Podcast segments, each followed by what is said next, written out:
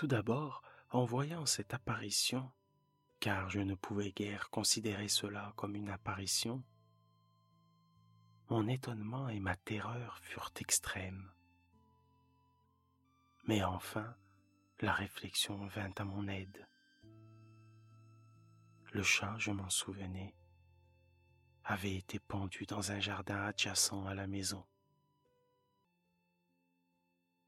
Au cri d'alarme, ce jardin avait été immédiatement envahi par la foule et l'animal avait dû être détaché de l'arbre par quelqu'un et jeté dans ma chambre à travers une fenêtre ouverte.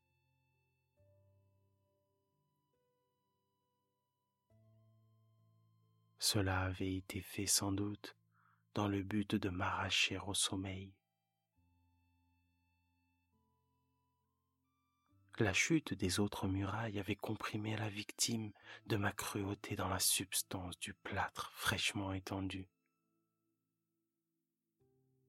La chaux de ce mur, combinée avec les flammes et l'ammoniaque du cadavre, avait ainsi opéré l'image telle que je la voyais.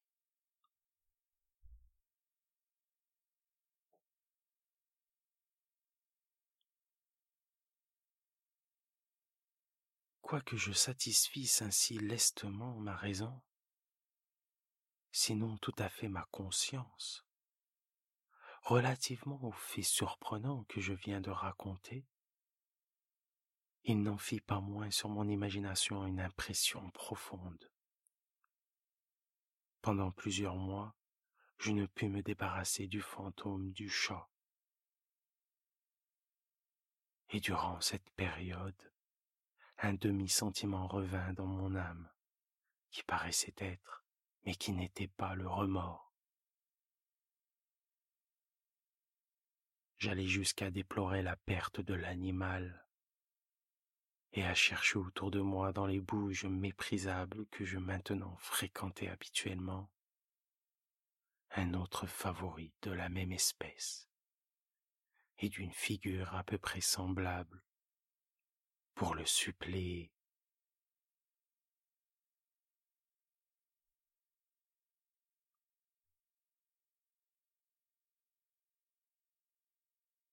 Une nuit, comme j'étais assis à moitié stupéfié, dans un repère plus qu'infâme, mon attention fut soudainement attirée vers un objet noir, reposant sur le haut d'un des immenses tonneaux de gin ou de rhum qui composait le principal ameublement de la salle. Depuis quelques minutes, je regardais fixement le haut de ce tonneau, et ce qui me surprenait maintenant, c'était de n'avoir pas encore aperçu l'objet situé dessus. Je m'en approchai et je le touchai avec ma main. C'était un chat noir, un très gros chat, au moins aussi gros que Pluton, lui ressemblant absolument, excepté en un point. Pluton n'avait pas un seul point noir sur tout le corps.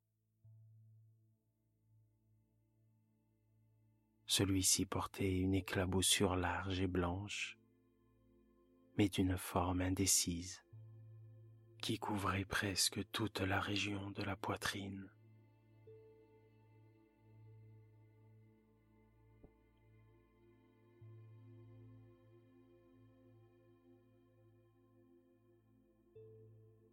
À peine l'eus-je touché qu'il se leva subitement, ronronna fortement, se frotta contre ma main,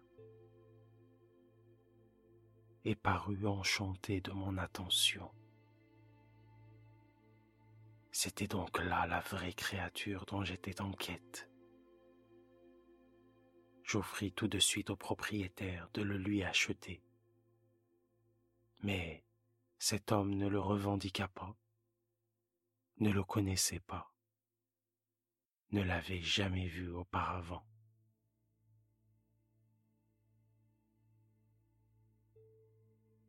Je continuai mes caresses, et quand je me préparais à retourner chez moi, l'animal se montra disposé à m'accompagner. Je lui permis de le faire. me baissant de temps à autre et le caressant en marchant.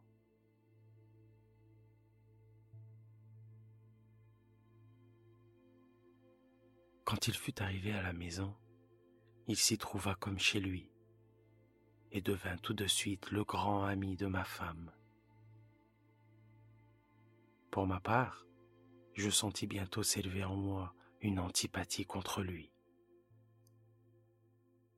C'était justement le contraire de ce que j'avais espéré. Mais je ne sais ni comment ni pourquoi cela eut lieu. Son évidente tendresse pour moi me dégoûtait presque et me fatiguait. Par de lents degrés, ces sentiments de dégoût et d'ennui s'élevèrent jusqu'à l'amertume de la haine. J'évitais la créature. Une certaine sensation de honte et le souvenir de mon premier acte de cruauté m'empêchèrent de le maltraiter.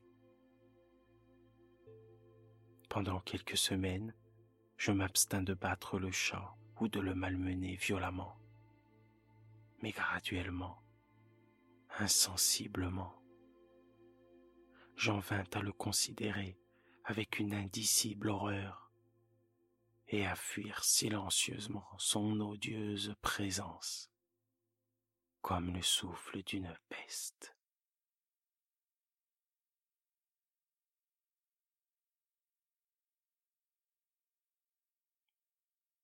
Ce qui ajouta sans doute à ma haine contre l'animal fut la découverte que j'ai fit le matin, après l'avoir amené à la maison, que, comme Pluton, lui aussi avait été privé d'un de ses yeux.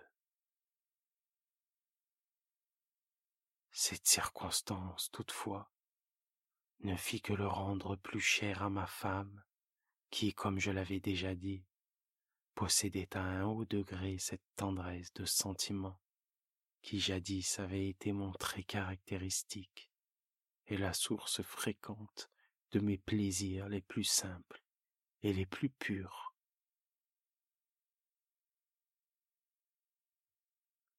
Néanmoins, néanmoins l'affection du chat pour moi paraissait s'accroître en raison de mon aversion contre lui. Il suivait mes pas avec une opiniâtreté qu'il serait difficile de faire comprendre au lecteur. Chaque fois que je m'asseyais, il se blottissait sous ma chaise ou il sautait sur mes genoux, me couvrant de ses affreuses caresses. Si je me levais pour marcher, il se fourrait dans mes jambes et me jeter presque par terre ou bien, enfonçant ses griffes longues et aiguës dans mes habits, grimper de cette manière jusqu'à ma poitrine.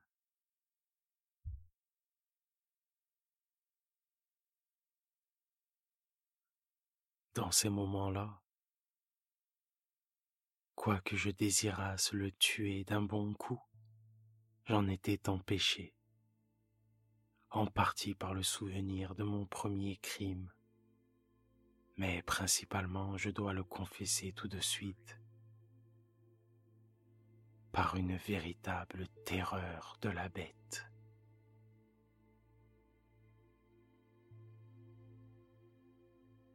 Cette terreur n'était pas positivement la terreur d'un mal physique, et cependant je serais fort en peine de la définir autrement. Je suis presque honteux de l'avouer. Oui, même dans cette cellule de malfaiteurs, je suis presque honteux d'avouer que la terreur et l'horreur qui m'inspirait l'animal avaient été accrues par une des plus parfaites chimères qu'il fût possible de concevoir.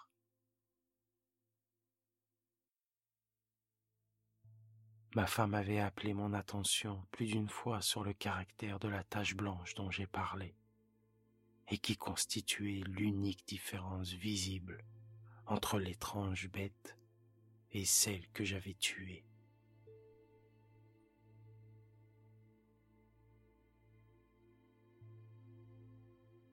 Vous vous rappellerez bientôt que cette marque, quoique grande, était primitivement indéfinie dans sa forme, mais lentement par degrés, par des degrés imperceptibles que ma raison s'efforça longtemps de considérer comme imaginables, elle avait à la longue pris une rigoureuse netteté de contour.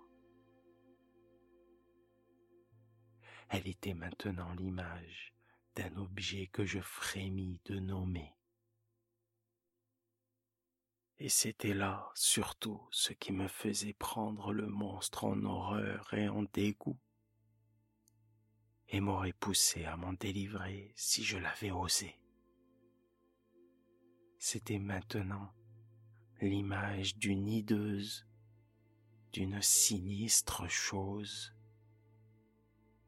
l'image du gibet, lugubre et terrible machine, machine d'horreur et de crime, d'agonie et de mort.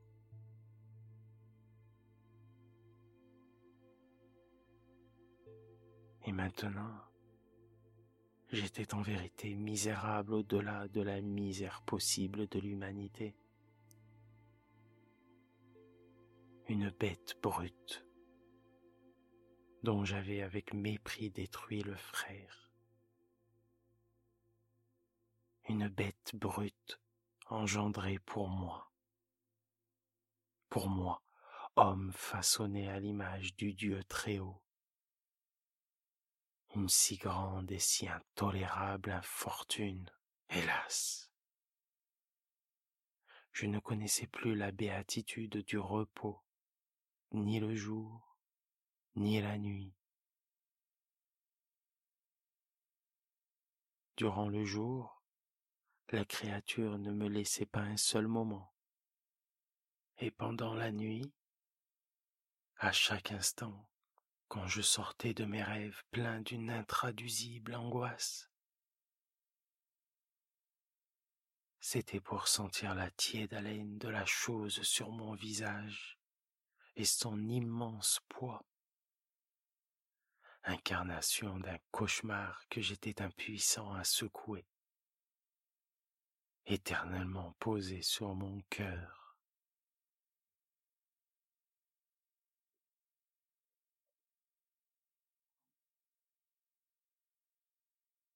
Sous la pression de pareils tourments, le peu de bon qui restait en moi succomba.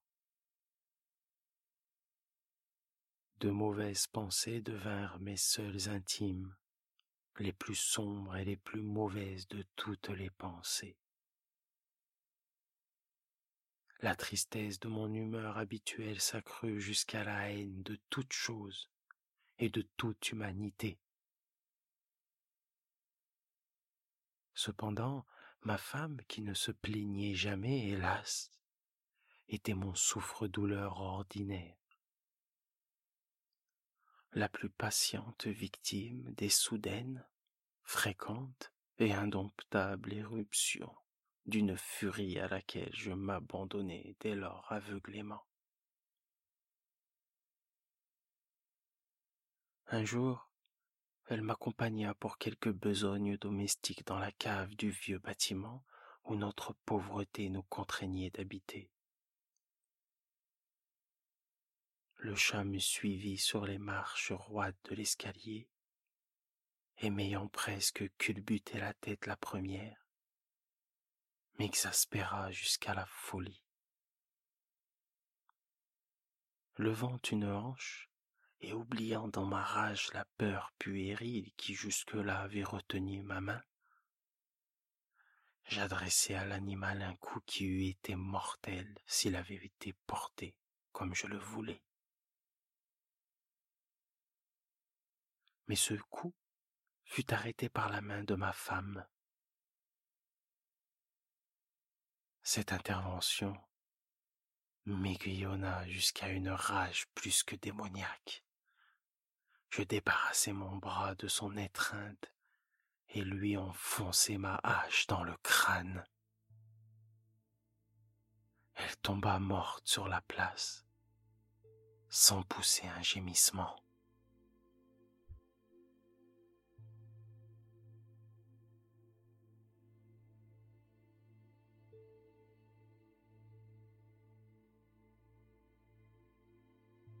Cet horrible meurtre accompli, je me mis immédiatement et très délibérément en mesure de cacher le corps.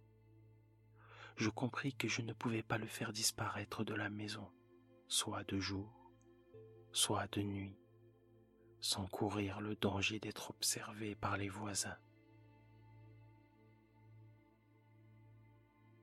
Plusieurs projets traversèrent mon esprit. Un moment, j'eus l'idée de couper le cadavre par petits morceaux et de les détruire par le feu. Puis je résolus de creuser une fosse dans le sol de la cave. Puis je pensai à le jeter dans le puits de la cour. Puis à l'emballer dans une caisse comme marchandise avec les formes usitées et à charger un commissionnaire de le porter hors de la maison. Finalement, je m'arrêtai à un expédient que je considérais comme le meilleur de tous. Je me déterminai à le murer dans la cave, comme les moines du Moyen Âge muraient, dit-on, leurs victimes.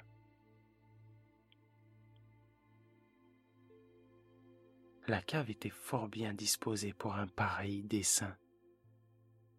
Les murs étaient construits négligemment et avaient été récemment rénovés, enduits dans toute leur étendue d'un gros plâtre que l'humidité de l'atmosphère avait empêché de durcir. De plus, dans l'un des murs, il y avait une saillie causée par une fausse cheminée ou espèce d'artre qui avait été comblé et maçonné dans le même genre que le reste de la cave. Je ne doutais pas qu'il ne me fût facile de déplacer les briques à cet endroit, d'y introduire le corps et de murer le tout de la même manière, de sorte qu'aucun œil n'y put rien découvrir de suspect.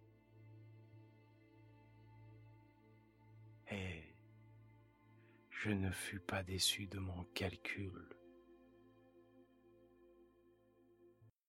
À l'aide d'une pince, je délogeai très aisément les briques et ayant soigneusement appliqué le corps contre le mur intérieur, je le soutins dans cette position jusqu'à ce que j'eusse rétabli, sans trop de peine, toute la maçonnerie dans son état primitif.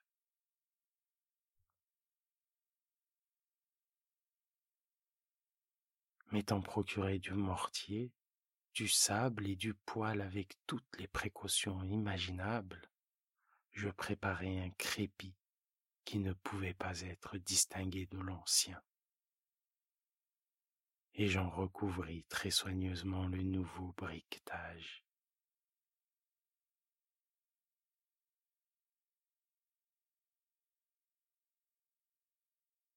Quand je finis, je vis avec satisfaction que tout était pour le mieux. Le mur ne présentait pas la plus légère trace de dérangement.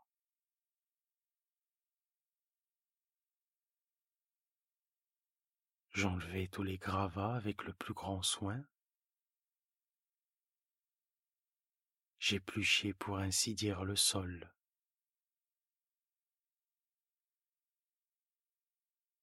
Je regardais triomphalement autour de moi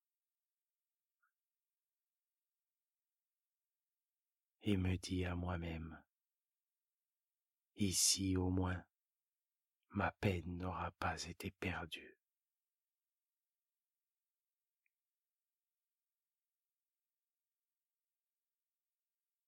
Mon premier mouvement fut de chercher la bête qui avait été la cause d'un si grand malheur, car à la fin, j'avais résolu fermement de la mettre à mort. Si j'avais pu la rencontrer dans ce moment, sa destinée était claire. Mais il paraît que l'artificieux animal avait été alarmé par la violence de ma récente colère et qu'il prenait soin de ne pas se montrer dans l'état actuel de mon humeur.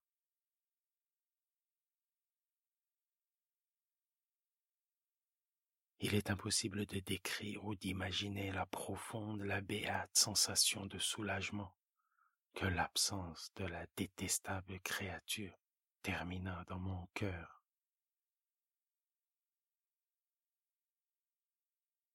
Elle ne se présenta pas de toute la nuit, et ainsi ce fut la première bonne nuit que je dormis solidement et tranquillement.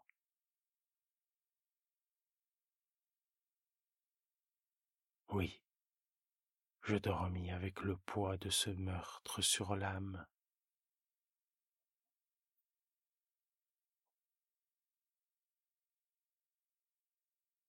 Le second et le troisième jour s'écoulèrent, et cependant mon bourreau ne vint pas. Une fois encore, je respirai comme un homme libre. Le monstre, dans sa terreur, avait vidé les lieux pour toujours.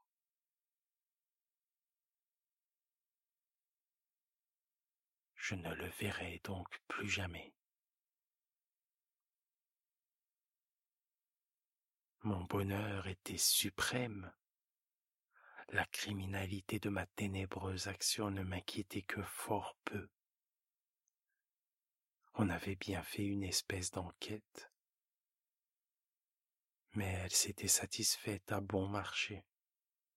Une perquisition avait même été ordonnée. Mais naturellement, on ne pouvait rien découvrir je regardais ma félicité à venir comme assurée.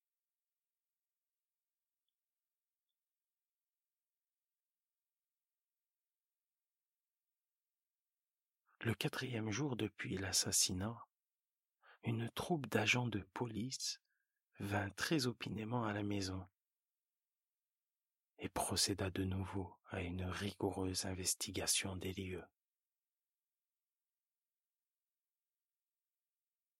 confiant, néanmoins, dans l'impénétrabilité de la cachette. Je n'éprouvais aucun embarras. Les officiers me firent les accompagner dans leurs recherches. Ils ne laissèrent pas un coin, pas un angle inexploré. À la fin, pour la troisième ou quatrième fois, ils descendirent dans la cave. Pas un muscle en moi ne tressaillit. Mon cœur battait paisiblement, comme celui d'un homme qui dort dans l'innocence. J'arpentais la cave d'un bout à l'autre. Je croisais mes bras sur ma poitrine et me promener çà et là avec aisance.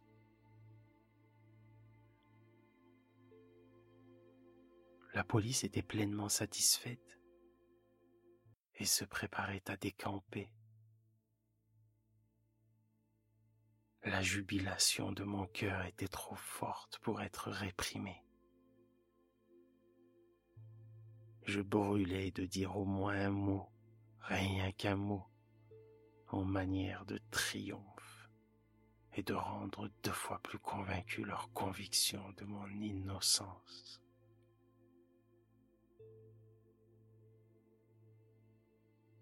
Gentlemen, dis-je à la fin, comme leur troupe remontait l'escalier, je suis enchanté d'avoir apaisé vos soupçons. Je vous souhaite à tous une bonne santé et un peu plus de courtoisie. Soit dit en passant, gentleman, voilà. Voilà une maison singulièrement bien bâtie. Dans mon désir enragé de dire quelque chose d'un air délibéré, je savais à peine ce que je débitais. Je puis dire que c'est une maison admirablement bien construite. Ces murs, est-ce que vous partez, gentlemen? Ces murs sont solidement maçonnés. Et ici, par une bravade frénétique, je frappai fortement avec une canne que j'avais à la main juste sur la partie du briquetage derrière laquelle se tenait le cadavre de l'épouse de mon cœur. Ah, qu'au moins Dieu me protège et me délivre des griffes de l'archidémon. À peine l'écho de mes coups était-il tombé dans le silence qu'une voix me répondit du fond de la tombe. Une plainte d'abord voilée et entrecoupée comme le sanglotement d'un enfant, puis bientôt s'enflant en un cri prolongé, sonore et continu, tout à fait anormal un hurlement, un hurlement anti-humain, un glapissement, moitié horreur, moitié triomphe, comme il en peut monter seulement de l'enfer. Affreuse harmonie jaillissant à la fois de la gorge des damnés dans leur torture et des démons exultant dans la damnation.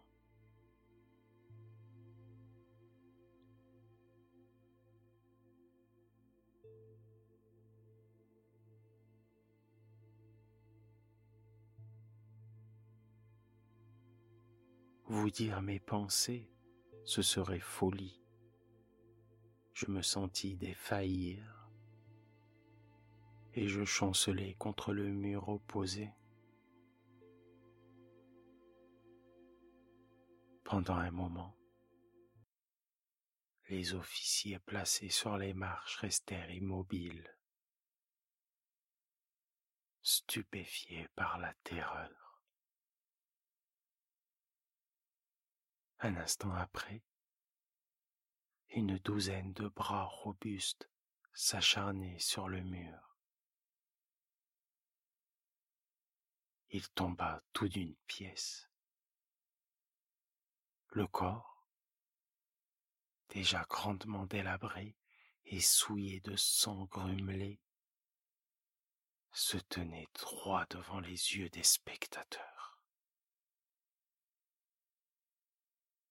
Sur sa tête, avec la gueule rouge dilatée et l'œil unique flamboyant,